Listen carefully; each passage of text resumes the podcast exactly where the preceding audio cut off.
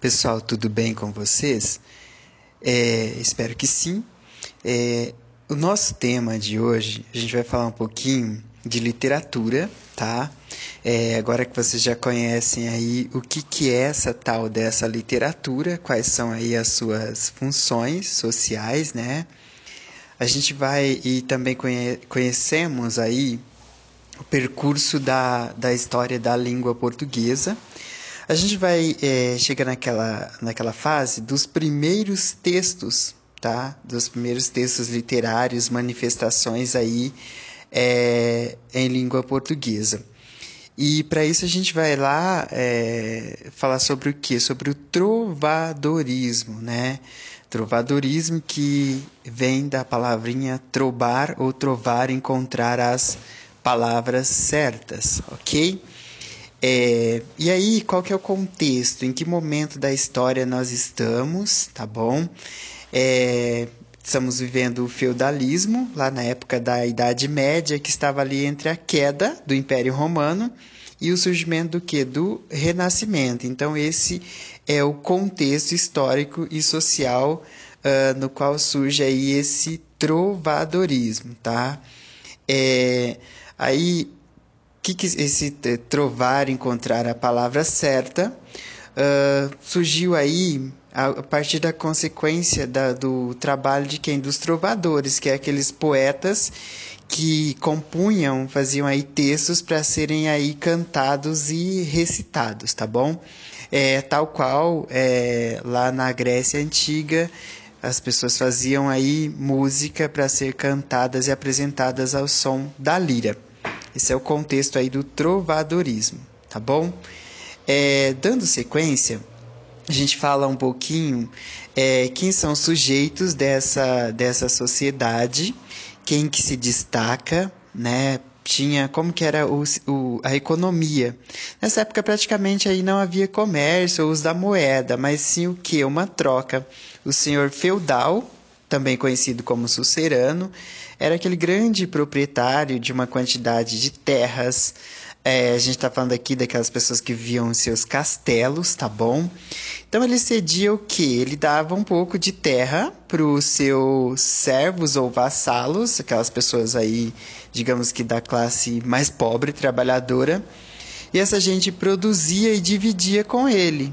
Então, é, na teoria seria uma troca. Olha, você produz é, para mim nas minhas terras, me dá aí a sua produção e eu te dou proteção, tá? Então, só lembrando que esse é um contexto aí de expansão territorial.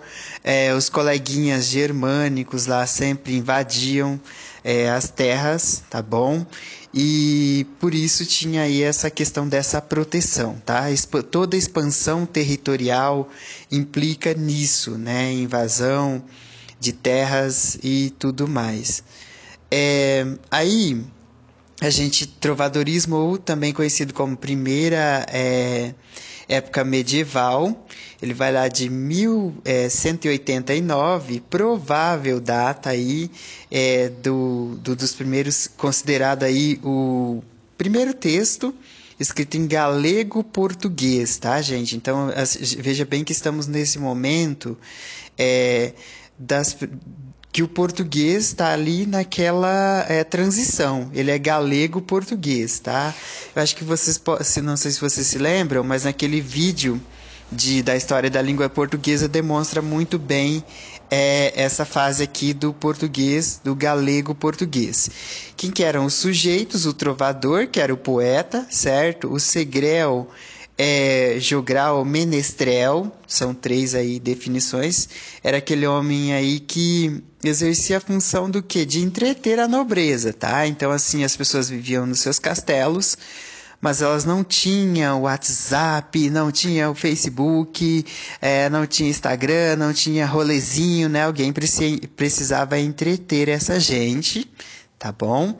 E aí, é, esse Segrel fazia aí é, por meio de suas composições é, poéticas para entreter essa gente, tá bom? Uh, e aí também tinha a soldadeira ou jograleza, que era aquela moça que, que dançava e cantava tocando aí pandeiro e castanholas, tá? Castanholas que é um, um instrumento aí que até hoje faz parte da dança flamenca. Dito isso, a gente vai aí qual era o contexto cultural dessa sociedade, como que era a cultura da época, tá bom? Estamos num momento aí que Deus é o centro do universo, tá? É, aqui no material de vocês está até o Deus no centro, né? Ou seja, eu sou o centro ele é o centro de todas as coisas. E como que funcionava isso? É, a Igreja Católica, tá, gente? Ela tinha todo esse poder, é, tanto político como econômico. Inclusive, é, a Igreja Católica estava acima dos senhores feudais, tá? E quem que sabia ler na época? Quem que tinha acesso a essa cultura? Somente aí o clero, tá bom? Então, assim, se, é, se a Igreja Católica era dominante se ela estava acima de todos, até dos senhores feudais. Como que era essa cultura? Né? Essa cultura é baseada aí, é, na, baseada na religião, tá? Então, assim, tudo era influenciado aí é, pela re religião. Então, é, tanto que as igrejas é, nunca foram tão construídas como nessa época tá bom? E a arte aí era produzida a imagem de santos, de anjos e por aí vai, tá bom? Então, assim, naquela época, o teocentrismo, Deus era o centro do universo. Então, qualquer coisa que acontecesse com o homem, justificava-se aí é, pela é, foi vontade de Deus, tá bom? Então assim, hoje em dia a sociedade mudou um pouco, as pessoas já questionam, já tem diversas linhas de pensamento, mas nesse contexto era assim: se o Joãozinho fosse andando, tropeçasse e caísse na calçada, tá tudo certo, tá tudo bem porque era vontade de Deus, tá bom? Passemos aí ao contexto artístico, né? Como que é o contexto artístico? Eu coloquei para vocês aqui é, a arquitetura que estava aí voltada para a construção do que Igreja Católica manda, portanto, vamos construir igrejas, catedrais, capelas e mosteiros, tá bom? Os dois estilos, o gótico e o romântico, tá? Se destacam nessa época. Coloco aqui para vocês um exemplo de cada um.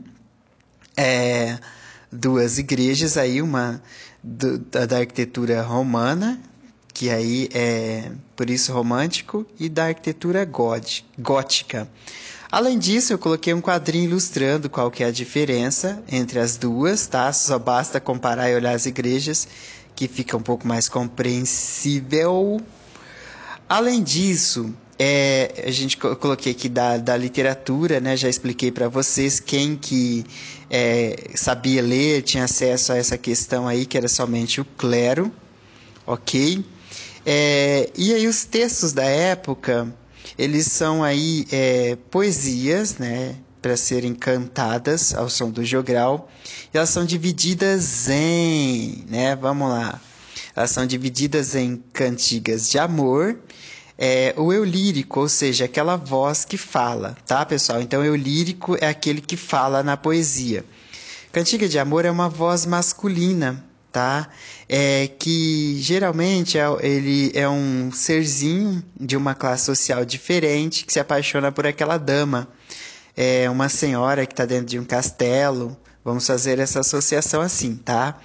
Eles são de classes sociais diferentes, ela é inalcançável inatingível para ele e ele se contenta aí com é, servir essa amada, né? Para ele o fato de servir essa amada já estava tudo ótimo, já estava tudo maravilhoso, ele ser um servo, servidão, tá?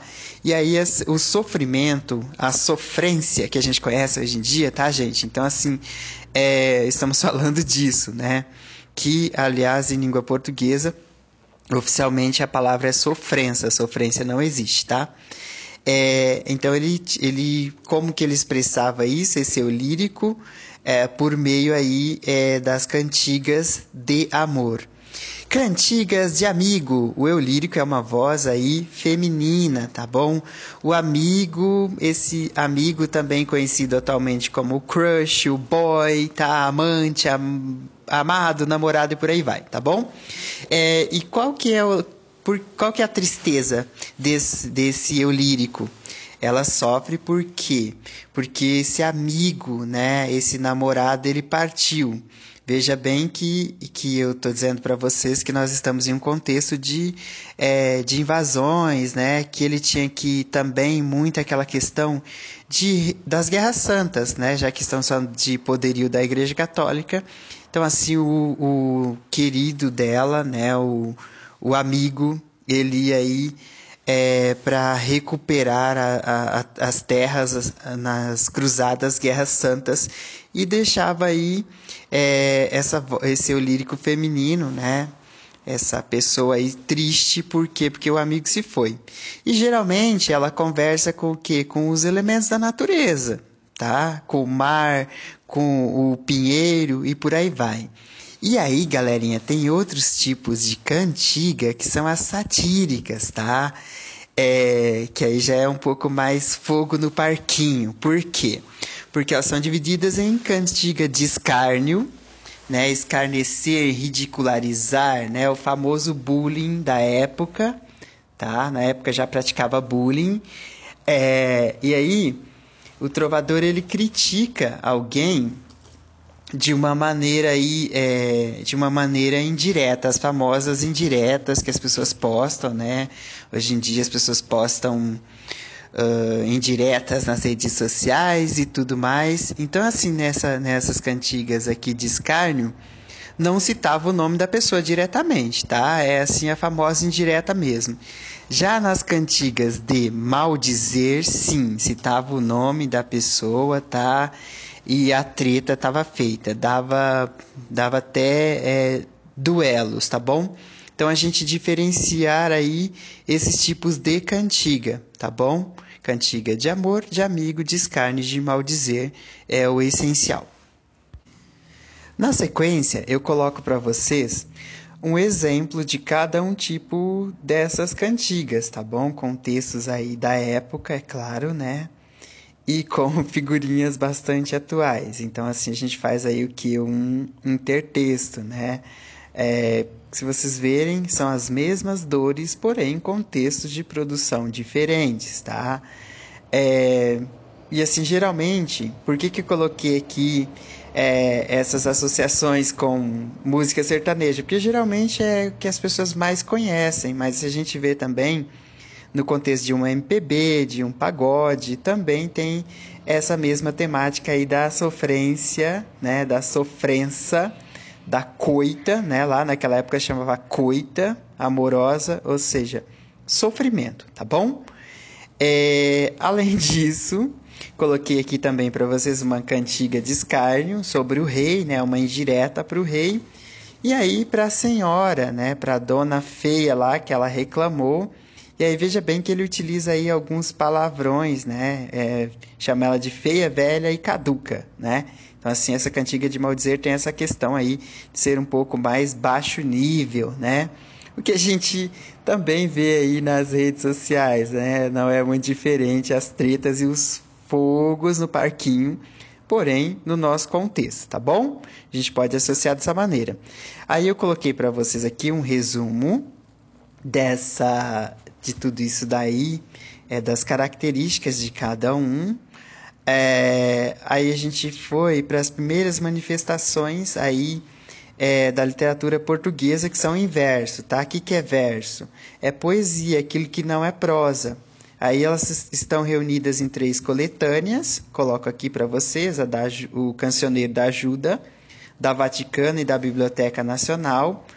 Uh, os primeiros poetas que são importantes aí, o, o João Soares de Paiva e Paio Soares de Taveroz, é, que seria o autor da cantiga da Garvaia, ou seja, primeira é, manifestação em língua portuguesa, tá bom?